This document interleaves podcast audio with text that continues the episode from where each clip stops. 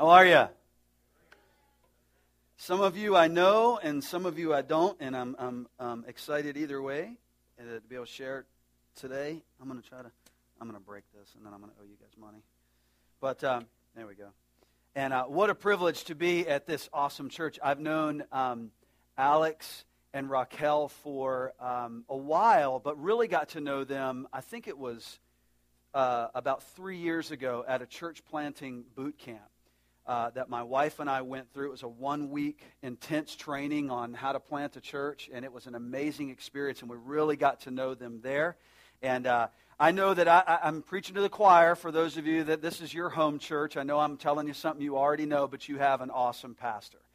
And it is so amazing that you guys took up a collection and sent them over to England so that he could celebrate his father's retirement from his church over there. That's really amazing. I tell you, just from personal experience as a pastor, that goes a long way in encouragement in a pastor's life. And so we're taking up an offering today for me. No, I'm just kidding. I'm just kidding. We're not going to do that. But I thought it was kind of interesting that you sent, you know, last night we had a family movie night, and we decided to watch The Patriot, because that's the movie we chose. It dawned on me after we started the movie that this week we celebrate Independence Day, 4th of July, and I find it's interesting that you sent your pastor packing back to England. Do you see the connection there? You guys are pretty smart. It's like, boom, kicking them right on back. Pretty funny. But I think that's great. This is such a wonderful church, such a sweet spirit here, and I'm really excited to be able to just share a few words, hopefully, of encouragement today. I want to put a photo up on the screen for you. And I want to draw your attention, not to the guy on the right or the left, but the guy in the middle who doesn't have any goggles on. And his name is Eric Wyan Mayer. I think I'm pronouncing that correctly. And he did something that I've dreamed of doing. I don't think I'm actually going to get to accomplish this in my lifetime, but it's a dream of mine. And Eric summited the highest mountain in the world, Mount Everest. In fact, he's sitting on the summit right there in that photo. And that is not a small thing to accomplish. Over 200 people have died trying to climb Everest, and that's just since 1990. And, you know, recently this past climbing season, they had several fatalities. And so it is an extremely dangerous, difficult thing to happen, to make that summit. It's 29,028 feet, 5.5 miles above sea level. It is the equivalent of taking 20 Empire State Buildings and stacking them on top of each other. Can you imagine? And so making that summit is a huge, huge deal. But what makes Eric stand out is not just the fact that he summited Everest, but Eric is completely blind. He's the first man ever to summit Everest in 2001 on May 25th, the first blind person to ever reach the summit of Everest. That's an incredible feat. It's incredible just to do it. It's incredible when you don't have sight. And when he was interviewed, they asked him some thoughts about his climb, and he said several things, but this is what stuck out to me when I read this interview. It said that he depended on two things the most. He said he depended on his climbing partners, and he depended on his climbing ropes. Two things that he depended on the most: his climbing partners, those that were on his team, and he depended on those ropes. Those ropes were his lifeline. Without that total and absolute dependence, Eric not only would probably not have reached the summit, but he probably would have died trying. That's what I want to talk about today. Now, this Wednesday, we celebrate Independence Day, when we gained our independence from England. You can rub that in your pastor's face. Maybe you already do. I don't know. But we're going to talk about today dependence. Not independence, but we're going to talk about dependence. We depend on all sorts of things in life, don't we? We depend on our own personality or our talents or our strengths. We say about certain things in life, I've got this, and I can do this on my own. And in some settings, I think that's okay. But we depend on different things. We depend on maybe another person, and being able to be dependable or depend on someone else is a good thing until it becomes unhealthy, where it's what? Codependence is the term that we use in pop psychology, and it's where we just overly depend on someone else in kind of an unhealthy way. We depend on money and possessions, or we depend on institutions like government or education or business or even the church. So here's the big question today. Here's our big idea and big question for the day. And this is the answer to this question, I think, is going to vary from one person to the next, but hopefully we kind of arrive at the same place at the conclusion of the day. Here's the question: who or what do I depend on the most in life? Who or what do I depend on the most in life? And my family's life, for the last couple of months, we've been in a weird transition because we are no longer at the church that we were serving at, and we're in this weird season of kind of finding out where we're going to be. And I'll tell you, after you've been at a church for 12 and a half years and then you step away from that, your dependence level is going to be on something. And we have found that it needs to be definitely 100% on money. No, I'm just kidding. It needs to be on God. Follow me now because you might misquote me.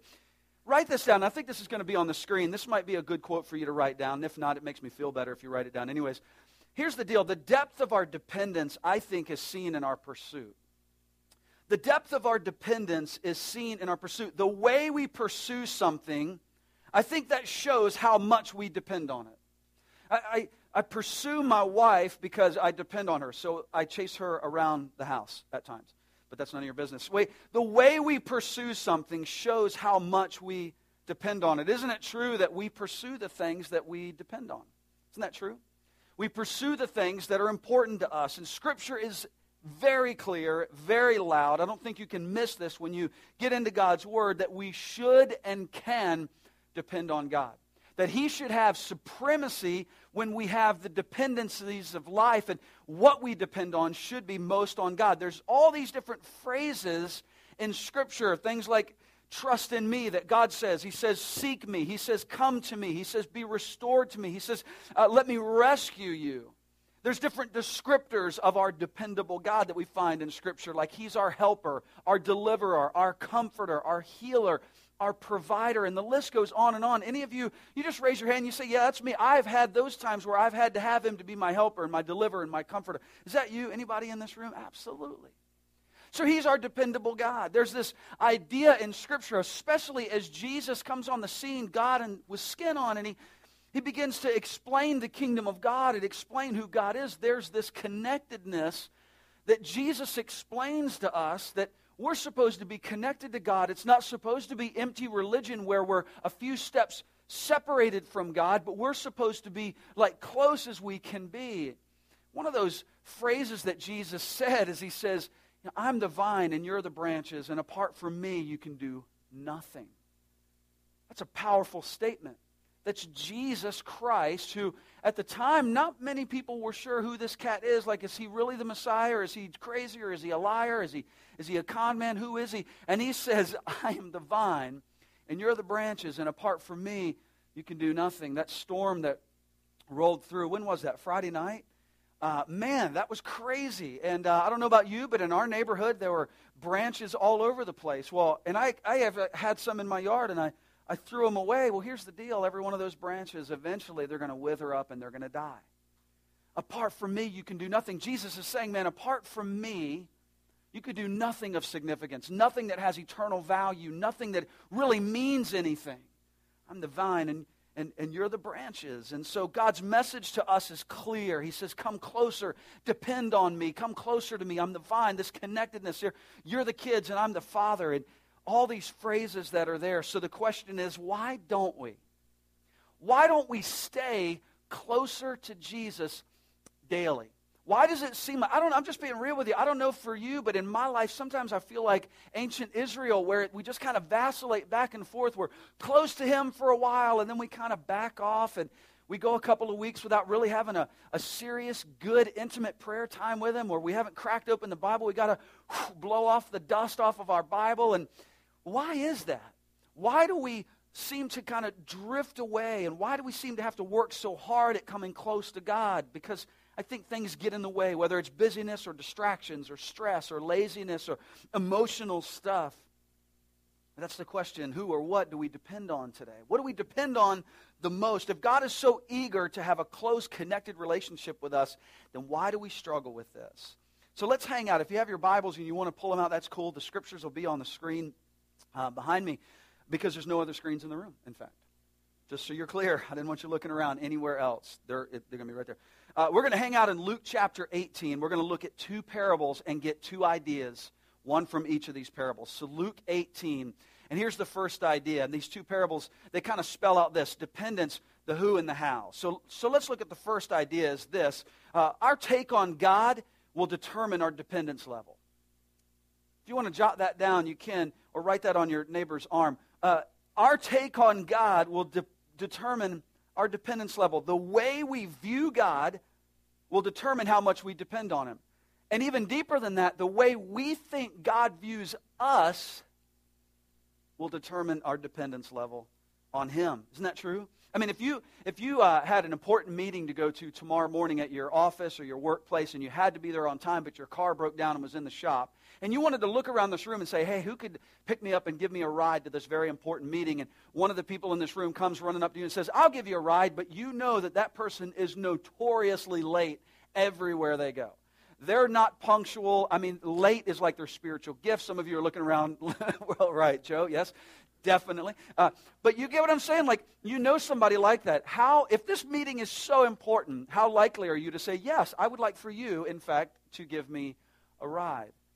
Probably not a whole lot. Because your take on that person is going to determine your dependence level on them to get you where you need to go on time. And I believe it's the same way. The way we view God, our perception of God, not just head knowledge, but heart knowledge, what's really inside of us, how we really convicted about who God is, that determines our take and our dependence level on him. If we think that Jesus is distant and doesn't have time for us, don't you think that that will affect our dependence level on him? If we think that Jesus is always mad at us and ready to crush us for every mistake we make, don't you think that that will determine how deep we go in our dependence on him? If we think that Jesus is just some nice religious figure with blonde hair and blue eyes and a sash, and he rides around on a unicorn blessing everyone. Like, if that's our impression of God, don't you think that that's going to determine the depth of our dependence level? I think it will. So let's hang out for just a few minutes in Luke 18, 1 through 8. If you have your Bibles, turn there. If not, again, they're going to be on the screen. Jesus is telling parables here. These are stories to instruct. Jesus was so amazing at bringing to life the truth of God through story, through narrative, and he just painted these incredible pictures. And man, you got to capture this now, because this is real life stuff. It's not like he made up some mythical, you know, kind of a thing, and he's talking about like the Kraken coming out, you know, and some kind of, you know, battle of the beasts. See, just real life stuff. He says this. Here's what it says. One day Jesus told his disciples a story to show that they should always pray and never give up. So that's the purpose. That's the whole reason of this particular parable. Always pray, never give up. Depend on God, never give up. He says this. This is the parable. There was a judge in a certain city, he said, who neither feared God nor cared about people. A widow of that city came to him repeatedly saying, "Give me justice in this dispute with my enemy."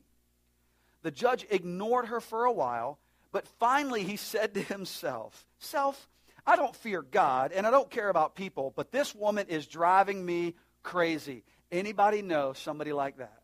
Who is like, nagging is their greatest spiritual gift. Anyone.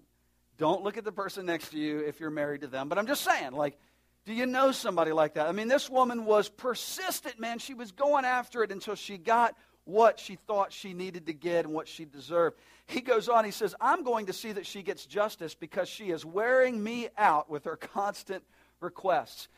Jesus told parables, and parables or not, every word that Jesus said, every syllable that he spoke was on purpose. He didn't say something and go, "Oh man, I shouldn't have said that. Wow. You know, maybe I shouldn't have stopped that storm. Maybe I should have said please for..." No, everything that Jesus said, he said on purpose. And I love how he paints this picture of this story. I mean, what an incredible way of setting up who this judge is like and what he's like and how he handles his life and his business. Now check this out. Then the Lord said, and he explains this parable. He said, "Learn a lesson from this unjust judge." So we can learn some lessons from the widow for sure, but Jesus said particularly pay more attention to the judge. He said, even he rendered a just decision in the end. So don't you think God will surely give justice to his chosen people who cry out to him day and night? Isn't that powerful? He said, "When will he keep putting them off? I tell you, he will grant justice to them quickly. But when the Son of Man returns, how many will he find on earth who have faith?" Snap. He's like, if he had a handheld mic, he'd be like, boom, and just stare at him.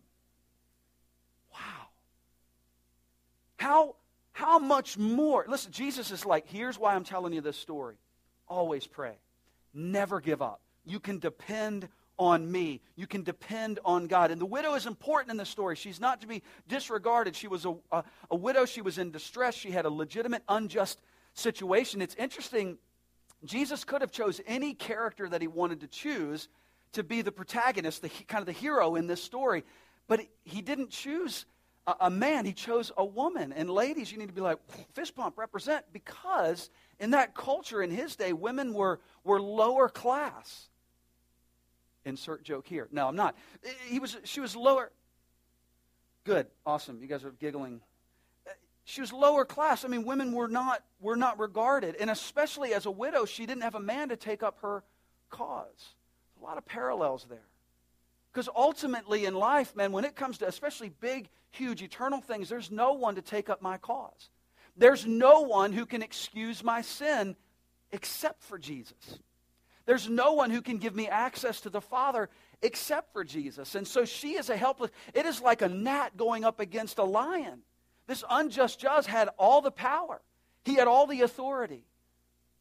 And Jesus made this incredible, not comparison between God and the judge, but a contrast. He's like, here's the difference, man. You got to check this out. It's not a comparison parable. It's a contrasting one. And he's like, look, God is not this grumpy God sitting up in heaven like when you finally get your prayer right and you use all of the pontificating words that, I don't even know what pontificating means. I just think it sounds impressive when I say it. It sounds like, anyway, so when you use these, once you finally get your prayer right, then God will answer you. Once you finally live a perfect life, a sinless life for a certain amount of days, then God will hear from heaven on his big throne. He doesn't say that. This widow didn't have it all right. She wasn't perfect. That's not the point. This is a contrast to say, listen, God is not like that. So that's why Jesus said in Matthew 11:28, Jesus said to them, what? Come to me, all of you who are weary and carry heavy burdens, and I will give you what? Rest. I'll give you rest. He didn't say, get yourselves together now. Put on all of your best religiosity and come to me when you've got it together, and then I'll give you something, something. He said, man, if you're worn out, you're tired, and you're discouraged, and you're ticked off, and you've been wronged, and you have some injustice things going on in your life, you come to me. That's what the contrast is. Most people, man, we don't like to be nagged. We don't want to be pestered. We don't want to be bothered. Isn't that true? Let's just be honest. We push the problem people to the margin. We push them to the side. Let's be honest. That crazy uncle in your family dribbles on himself, talks to himself. We push them to the side. That girl in your office that always has a problem. When you say, how you doing? You just want a simple good, but she's like, well, and she just talks about her boyfriend dumped her and her family this and her cat, the fact that she has a cat, whatever. I mean, all these problems. And we just want to push those people to the side. The contrast between this unjust judge and God is that he's like, listen, there's this uncommon invitation that Jesus is painting here to say, come to me, bother me, pester me, nag me, come closer to me. Don't you hang out there with your problems and think you've got to get cleaned up in some kind of spiritual shower before you come close. You come close dirty. Look at who Jesus hung out with. He hung out with the drunk who was dropping the F-bomb at the bar. He's hanging out with the prostitutes and the pimps and the CEO whose boat looks a whole lot better than his marriage. I mean, this is who Jesus is hanging out with. And he says, come closer, get in here. It's this uncommon invitation from a God who delights in us. Oh, yes, I know that Jesus loves me. But does he like you? Can you stretch your imagination and your heart enough to say, yeah, you know what? God likes me. Yeah, there's a dark side to every person. It's called our sin nature. And man, it's got to be put off. And we got to work to let that die and to become more like Christ. Of course. But that's the beauty of it is we don't do it alone. He grabs us right where we are. And he loves us enough not to leave us that way. And he delights in us not because our performance in life is good. Not because we have it all together and we're good enough. He simply loves us and likes us and delights in us. Is anybody with me? Zechariah chapter 2 says we're the apple of God's eye. We're his delight. We're his masterpiece. You know what Scripture says about you? Scripture says that you are a super duper Hupernikao.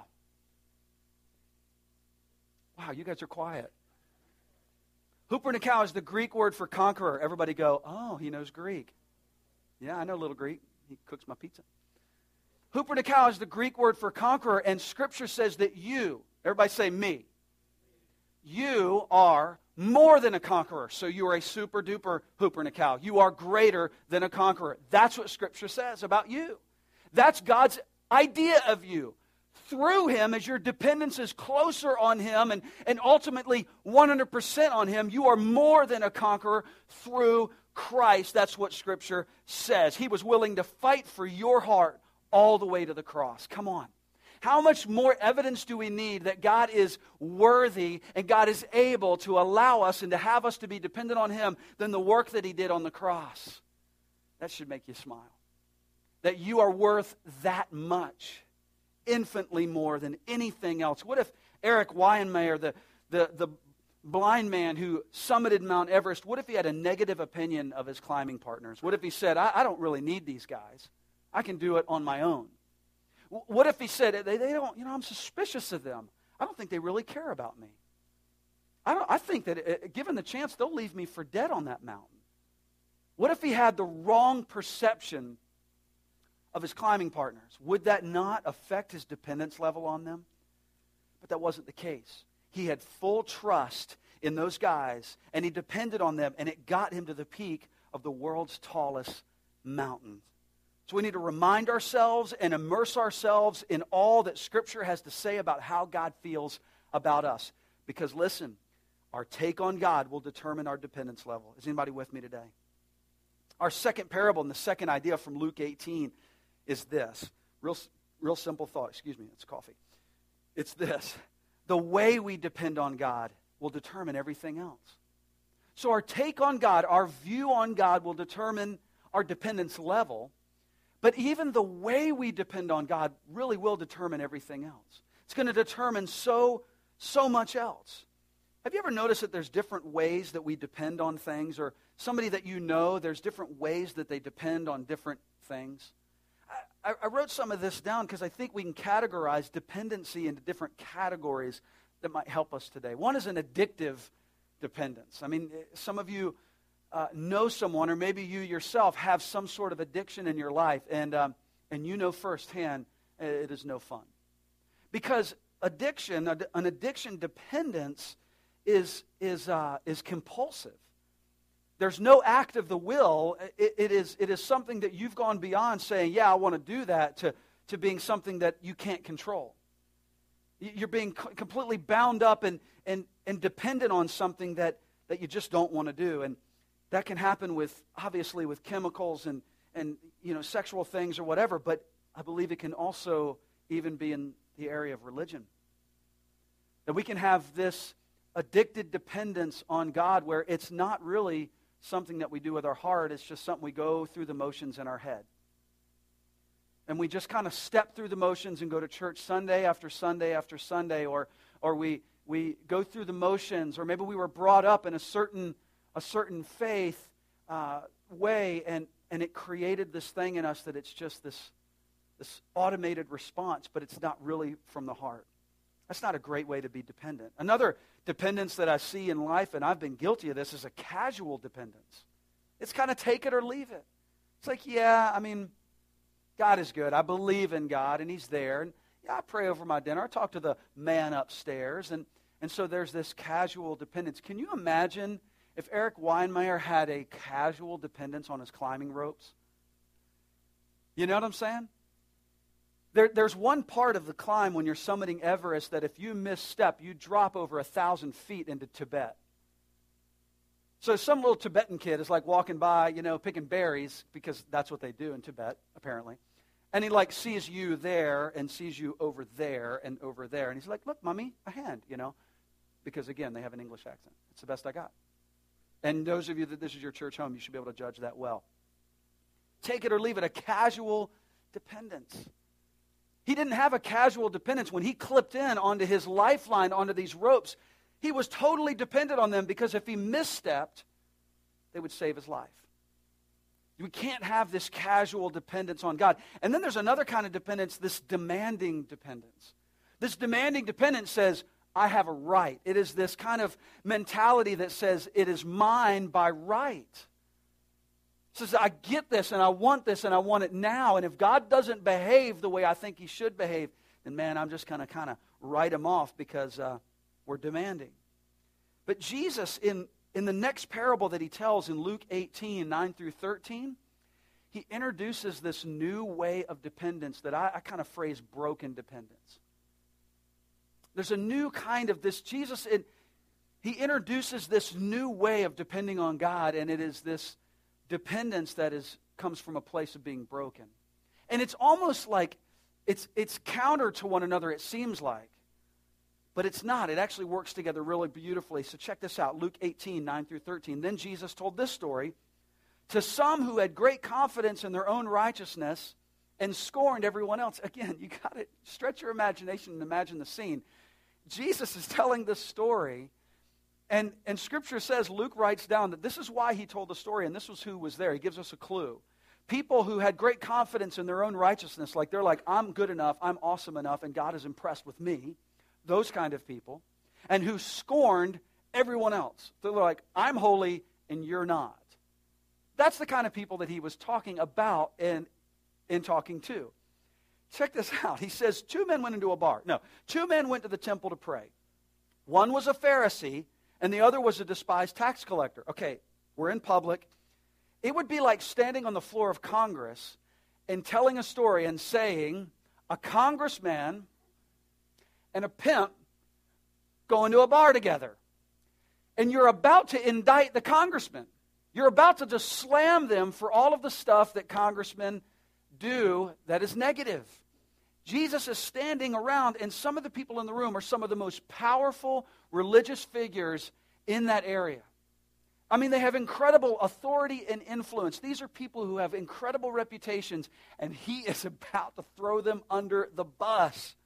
So he says one was a Pharisee and the other was a despised tax collector. Tax collectors, especially if they were Jewish, they were complete traitors to their people. There's a barrel, and then there's the scum at the bottom of the barrel, and tax collectors were like under that, man. This is who these guys were.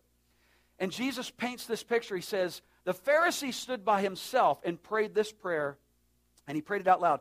I thank you, God, that I am not a sinner like everyone else. Wow. Comparisonitis will kill you. I think that I'm not a sinner like everyone else, for I don't cheat, I don't sin, right? And I don't commit adultery. I'm certainly not like that tax collector. Wow. I fast twice a week, and I give you a tenth of my income. Again, Jesus says everything on purpose. Now, whether or not any Pharisee or religious leader of the day actually said those words, I will guarantee you they were thoughts in their heart because Jesus just drew them out. He said, I know you guys. This is what you think. This is what's in your heart. That you compare yourself with everyone else and put yourself on this lofty place, and everyone else is beneath you. And then look at what Jesus says. But the tax collector stood at a distance and dared not even lift his eyes to heaven as he prayed. Instead, he beat his chest in sorrow, saying, Oh God, be merciful to me, for I'm a sinner. What an incredible contrast between the two. You could say that both had a dependence on God, couldn't you? The Pharisee prayed, so that shows dependence. The Pharisee said that he gave a tenth of his income. He tithed, he gave in offerings. That shows a dependence. He says that he followed the commandments. He didn't sin. He didn't commit adultery. He didn't do all these bad things. That shows a bit of dependence, doesn't it? But look at the difference between this demanding, maybe even casual, maybe even addictive dependence, and this tax collector who had this broken dependence. What a different attitude. What a different heart. And look at the outcome. This is what Jesus said. This is the lesson. This brings it home. And this was another mic drop for Jesus. He says, I tell you this sinner, not the Pharisee, returned home justified or made right before God. And here's why. For those who exalt themselves will be humbled, and those who humble themselves will be exalted. Snap. So there's a way that we can be dependent on God. It's not just that, I depend on God. But there is this broken dependence that can be ours And it's truly a beautiful thing. God responds to a broken, humble heart, not a demanding performance. We have to avoid listing all of our goodness before God because he's simply not impressed. Oh God, I thank you that I am not a sinner like all of these. As if God is going to go, well, you're not. You're right. I didn't see you there. Look at you. All polished. Memorizing scripture and going to Generation Church. Look at you. Got it all together.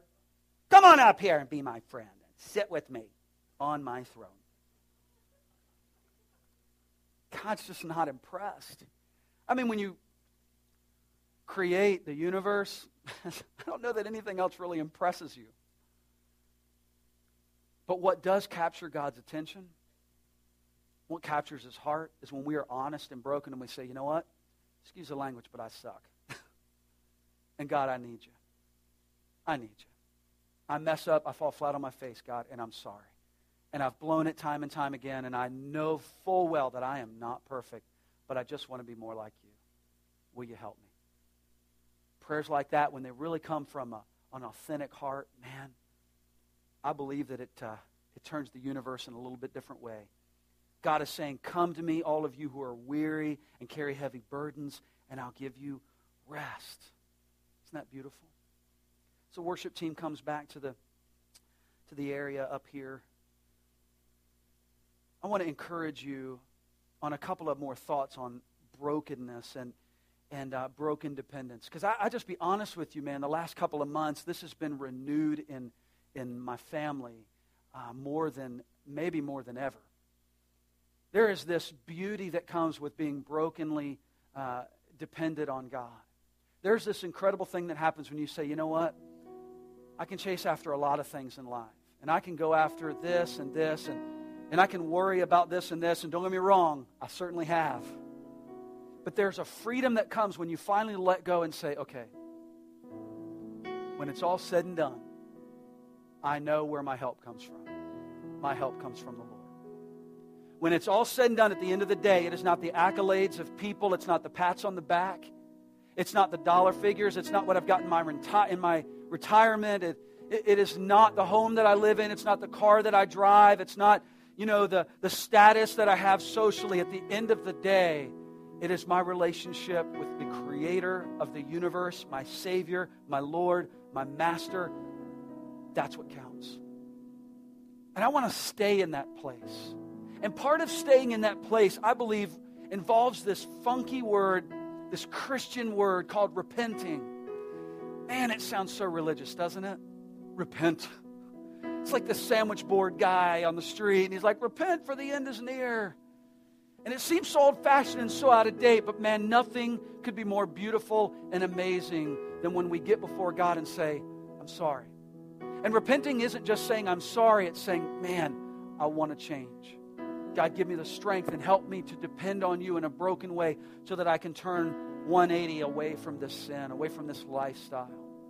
And God is patient, and he loves us. And so it's this beautiful approach, this balance of this faithful dependence and this humble approach. And we repent and say, God, have mercy on me like that tax collector.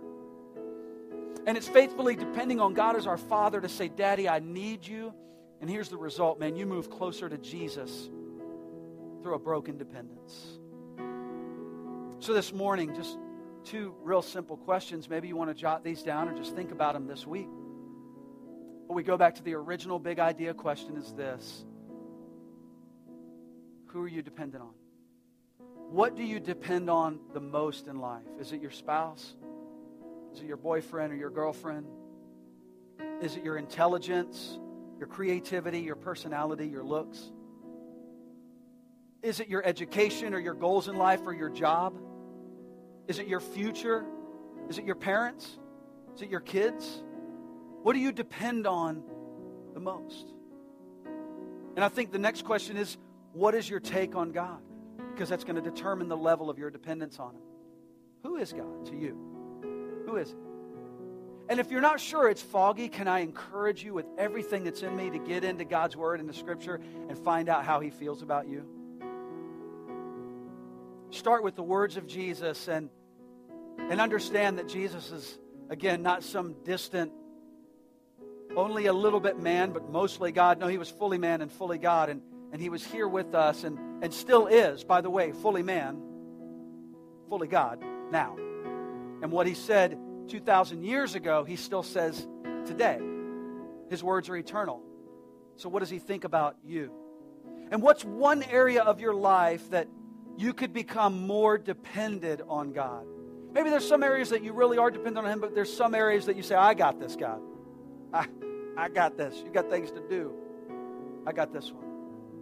Maybe there's an area that you need to surrender over to him. Can we pray together this morning? Will you close your eyes and bow your heads? And just in this moment, no one looking around, just out of courtesy and respect for each other, and so that you can really hear from the Lord. Answer some of those questions. Ask the Lord, Lord, what's up, man? What do I really depend on him?